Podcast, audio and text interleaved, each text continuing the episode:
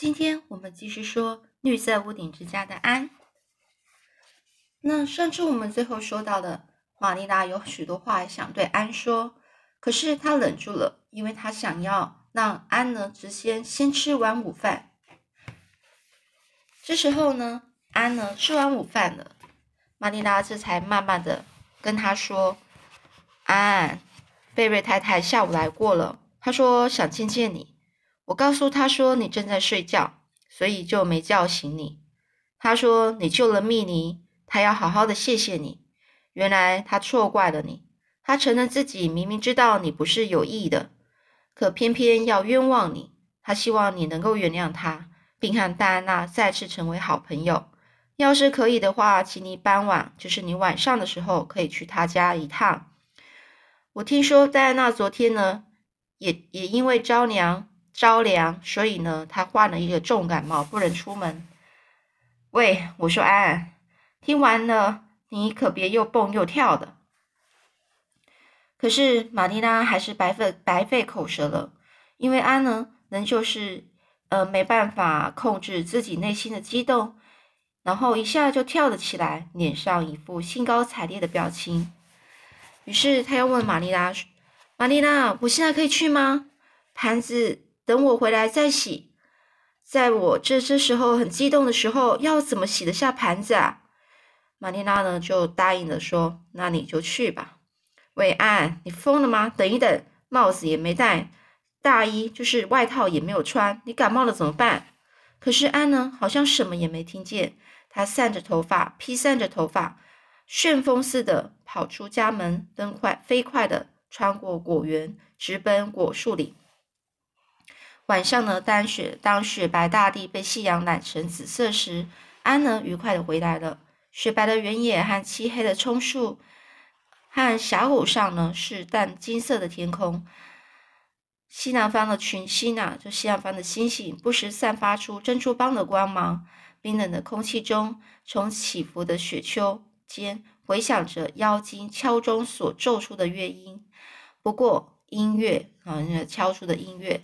不过，安呢，真心流露出来的旋律似乎更加悠扬动听。安呢，他就宣布了：“玛丽娜，在你面前的是世界上最幸福的安。尽管我还长着红色头发。”但仍然是最幸福的。现在我的精神已经横跨了头发。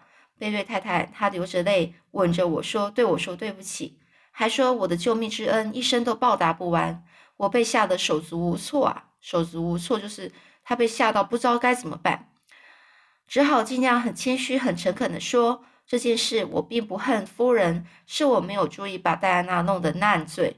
我再次向您道歉，今后就别再提起这件事了。”我说的这些话很得体吧？很恰当吗？得体就恰当的意思。接着，我就和戴安娜一起度过了愉快的下午。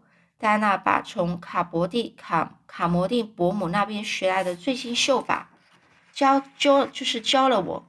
除了我俩啊，反爱凡你谁有谁都不会这个绣法。绣法就是，呃，就是编织的一个方法。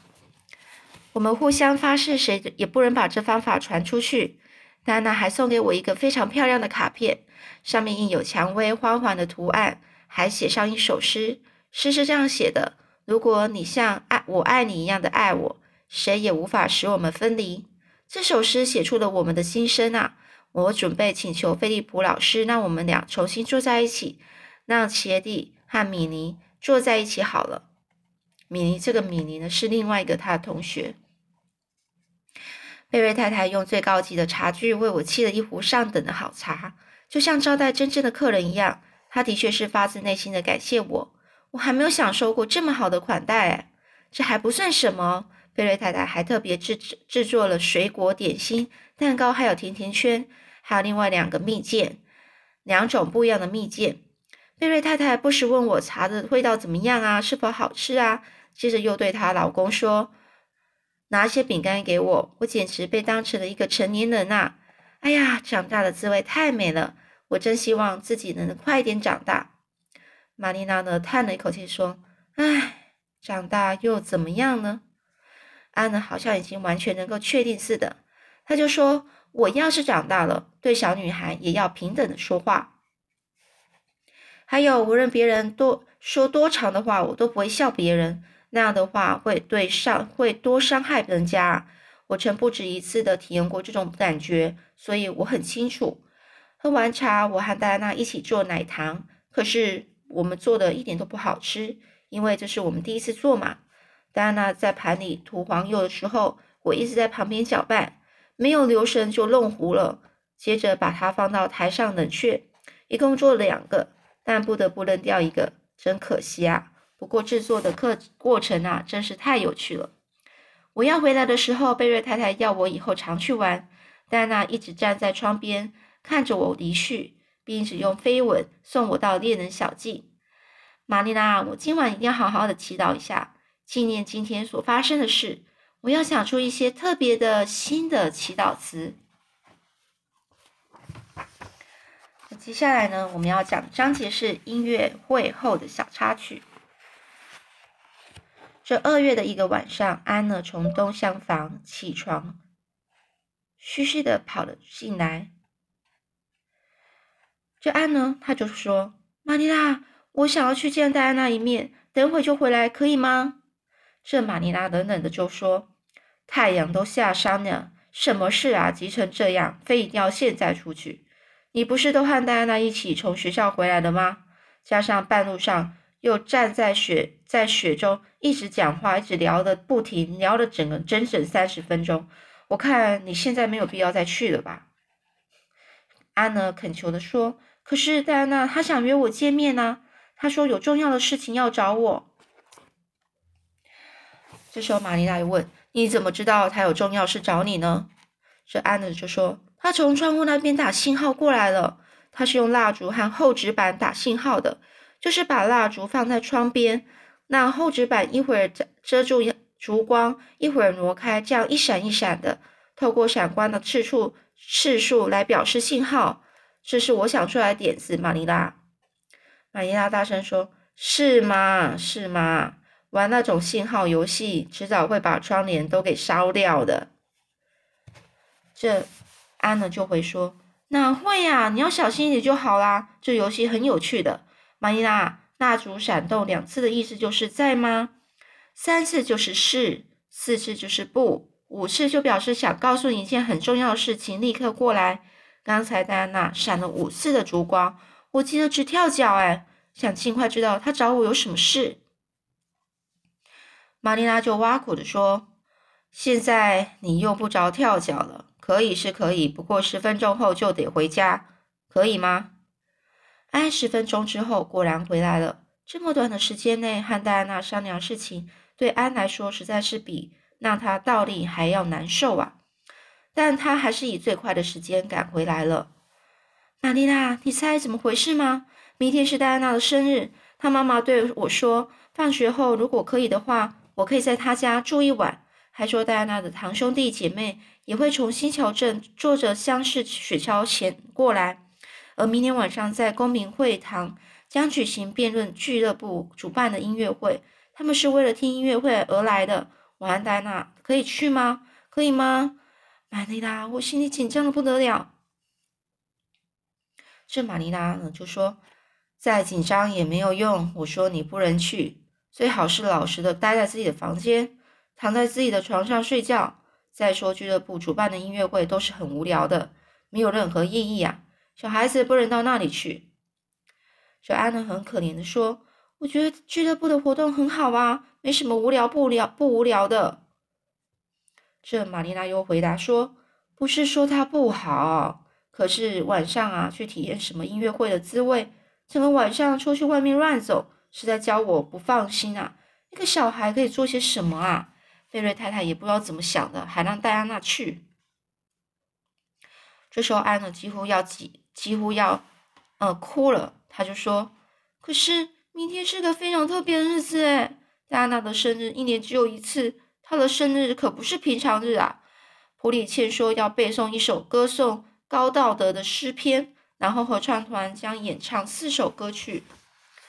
像赞美歌那样，听说牧师也要参加。哎呀，我没有说谎啊！而且他还说要登台演讲呢。那个牧师一定是和布道士差不多吧？求求你，玛丽娜，那我去嘛。这时候，玛丽拉还是很坚持的说：“我说不行就是不行，快点擦完长筒靴子，然后睡觉吧，都已经八点多了。”安呢不死心呢，再试最后一次。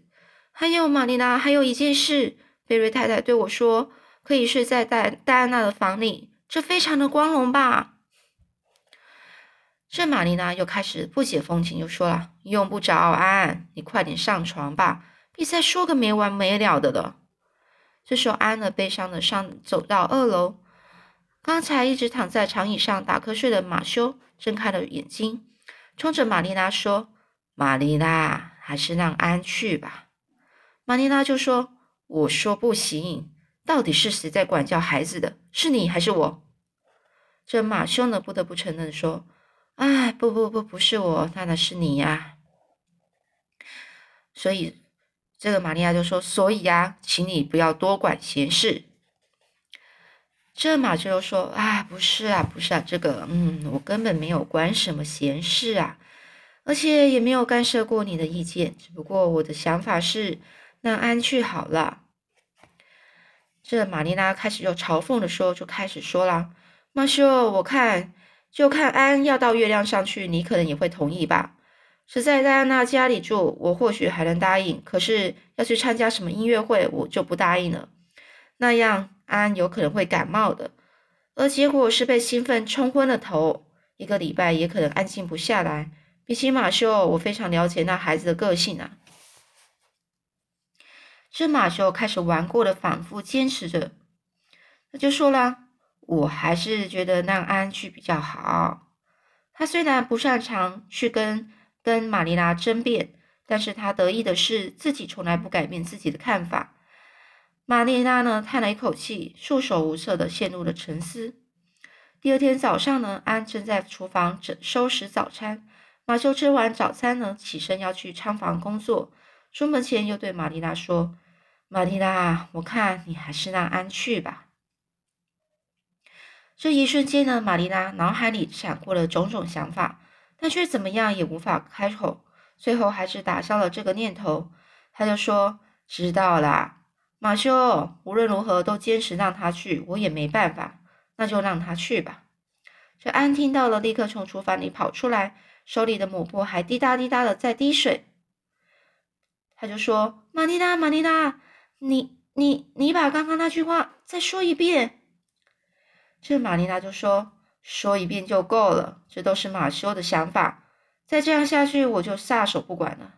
你在别人家睡床上睡觉，又要半夜从热乎乎的公民会堂来到寒冷的外面，你就得了肺炎也跟我无关呐，都是马修的错。你还是个小孩，在外面肯定会呃忘记注意这些的。”安娜道歉的说。哎呀，玛丽娜，我总是在替你找麻烦。嗯，玛丽娜，我就是想去听音音乐会啊，我从没有听过音乐会呢。在学校里，只要大家一谈起音乐会的事，我就有一种被隔离的孤独感。玛丽娜，我当时的那种心情你是不能理解的，可是马修他可以理解我啊。我有什么心里的话，就会跟他说，这有多好啊，玛丽娜。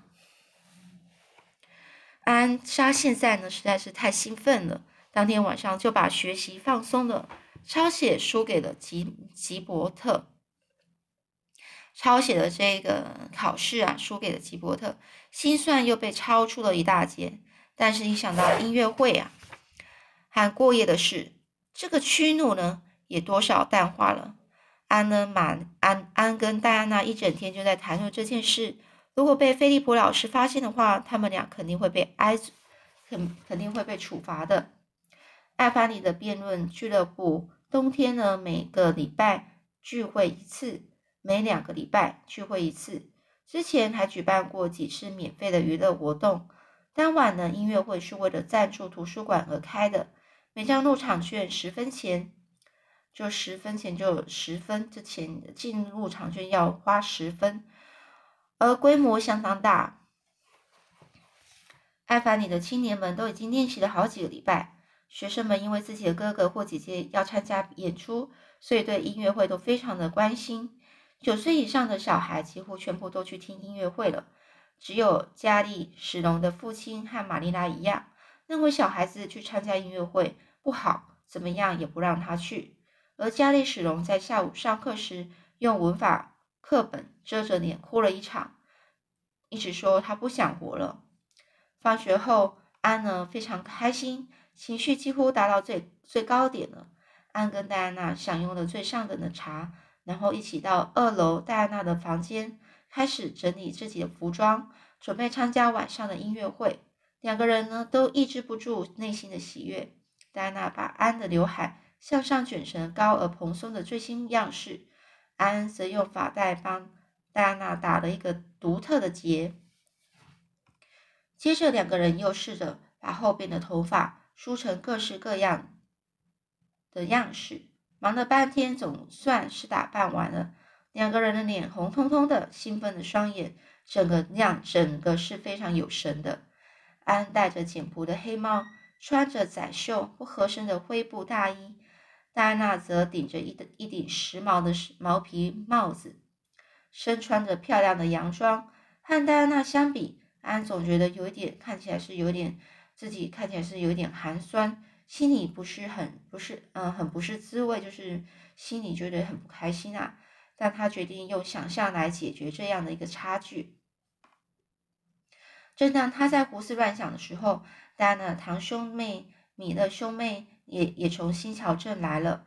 于是大家呢一起登上乡乡市雪橇，出发去听音乐会了。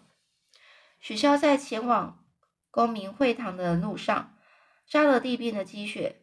嘎吱嘎吱嘎的直响，满天的晚霞显得格外的绚丽。覆盖着厚雪的丘陵，还有圣劳伦斯湾深蓝色的海水，被晚霞整个镶上了金边，好像珍珠还有南玉制成的巨大波。巨大波注入了许多葡萄酒，还有火焰。雪橇的铃声，还有欢欢笑声，好像是森林的小矮人们在嬉嬉戏打闹一样。安呢一边出神的欣赏着一路上的自大自然的杰作，一边感叹的对戴安娜说：“戴安娜，不知道是为什么，我总觉得就是好像在做梦一样。能看出我和平常一样吗？我似似乎觉得我和平常不太一样，哎，在脸上也反映出来了吧？”刚被堂兄妹赞扬过的戴安娜就说：“真的，你今天是变得很漂亮，哎，皮肤的颜色也变得特别的美。”那天晚上的音乐会征服了每一个观众。安娜跟戴安娜心情比参加音乐会之前更加激动。普里茜穿着新做的粉色丝绸裙子，雪白的脖子上配着珍珠项链，头发上还装饰着真正的康乃馨，据说是菲利普老师专程从城里买来的。普里茜首先登台朗诵，精彩的朗精彩精彩的朗诵。把安呢感动得如醉如痴，看得出他看的会堂的顶部仿佛好像画着天使的彩绘壁画。然后山姆史隆队的故事进行了解说。这个作品在艾凡里这样偏僻的村落也是过时的东西，但因为安太会笑了，所以他周围的观众也感受到笑了起来，感受到他的。他的那种为的欢笑，所以大家都跟着笑了起来。在接下来是菲利普老师上场，他慷慨激昂的表演了马克在凯撒的遗体前所发表的演说。每到一个段落停顿处，他总要看看普里茜吉叶。可是唯独一个节目让甘安娜不感兴趣啊，那就是吉伯特的朗诵。当吉伯特开始表演时，安他高举着。从罗达图书馆借来的书，在吉伯特朗诵完之前，一直埋头看着书。表演完之后，戴安娜拍的手都痛了，可是安呢，却好像僵硬似的，一动也不动。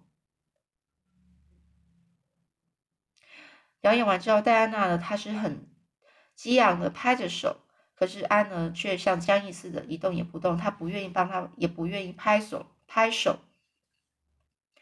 回到家的时候已经是晚上十一点了，大家都非常疲了疲惫，但是都很兴奋，有一种说不出的满足感。剩下的只能靠着回忆来想象了。房间的一切仿佛睡着似的，很暗很静。安娜跟戴安娜他们呢，就是偷偷摸摸的走进客厅。这个细长型的客厅，穿过它可以进入会客室。客厅里软乎乎的，非常舒服。暖炉内柴火，这是灯光啊，隐约可见。戴安娜说：“咱们就在这里脱衣服吧，热乎乎的，还挺舒服的。”这安娜就说：“哎呀，我说今年音乐会真是太过瘾了，站在舞台上表演节目，那种感觉一定很不错吧？什么时候怎我们也可以试试呢？”戴安娜。这戴安娜就说：“那当然啦，不过啊，得要有高年级学生的赏识和推荐啊。吉伯特就常表演，不不管不仅是因为他比我们大两岁。安，为什么总是对吉伯特做出一一个看起来好像视若无睹的样子呢？当朗诵到还需要一个人，但不是妹妹时，吉伯特还停顿一下，看着你一眼呢。这时候，安娜一本正经的说：戴安娜，你我都是知心朋友。”我不希望你对我说起那个人的事。寝室准备好了，咱们来比赛，看谁最先跳上床哦。戴安娜呢也觉得这主意非常的不错，于是呢就穿着白色睡衣的两个人呢，穿过狭长的客厅，进了客房的门，同时跳上床。可是不知道是什么东西，忽然在床上动了一下，挣扎的叫了一声，接着又听得含糊不清的声音说：“哎呦，上帝呀！”安娜跟戴安娜连自己是怎么下床、如何跑出房间都不知道。等他们稍微清醒后，两个人一边发抖，一边又偷偷摸摸的到了下下了二楼。安娜压低声音的问：“哎呀，是谁呀？究竟是怎么回事？”这时戴安娜笑得喘不过气，她说：“一定是乔瑟芬姑婆。安，她是乔瑟芬姑婆啦，她肯定会气得火冒三丈啊。”乔瑟芬姑婆是谁呢？安又问。这个戴安娜就说：“是我爸爸的伯的的伯母，现在在夏洛，她现在是住在夏洛特镇，是个了不起的老奶奶，大概七十多岁了。姑婆曾经说过要来我家住几天，但是没想到来的这么快。姑婆这个人很讲究，很爱挑毛病。今天晚上这件事肯定会惹她生气的。哎呀，只好和蜜妮睡，还有睡了，只好和蜜妮我妹妹。”他妹妹啊，一起睡的。而蜜妮呢的睡相总是非常随便啊。而第二天早上呢，乔瑟芬贝瑞小姐没能在早餐中露面。贝瑞太太很亲切微笑的说：“昨天晚上愉快吗？我原本打算等你们回来再再睡觉，等等你们回来的时候再睡的。可是后来乔瑟芬姑婆来了，就让她上二楼。不一会儿呢，我就觉得非常累，睡着了。”你们没有吵醒姑婆吧，戴安娜？戴安娜没说什么，只是在下面和安呢会心的笑了笑。吃完早饭呢，安就告辞回家去了。对贝瑞家发生的麻烦事，他一点都不清楚。所以，到底贝瑞家发生的麻烦事到底是什么呢？我们下次再说喽。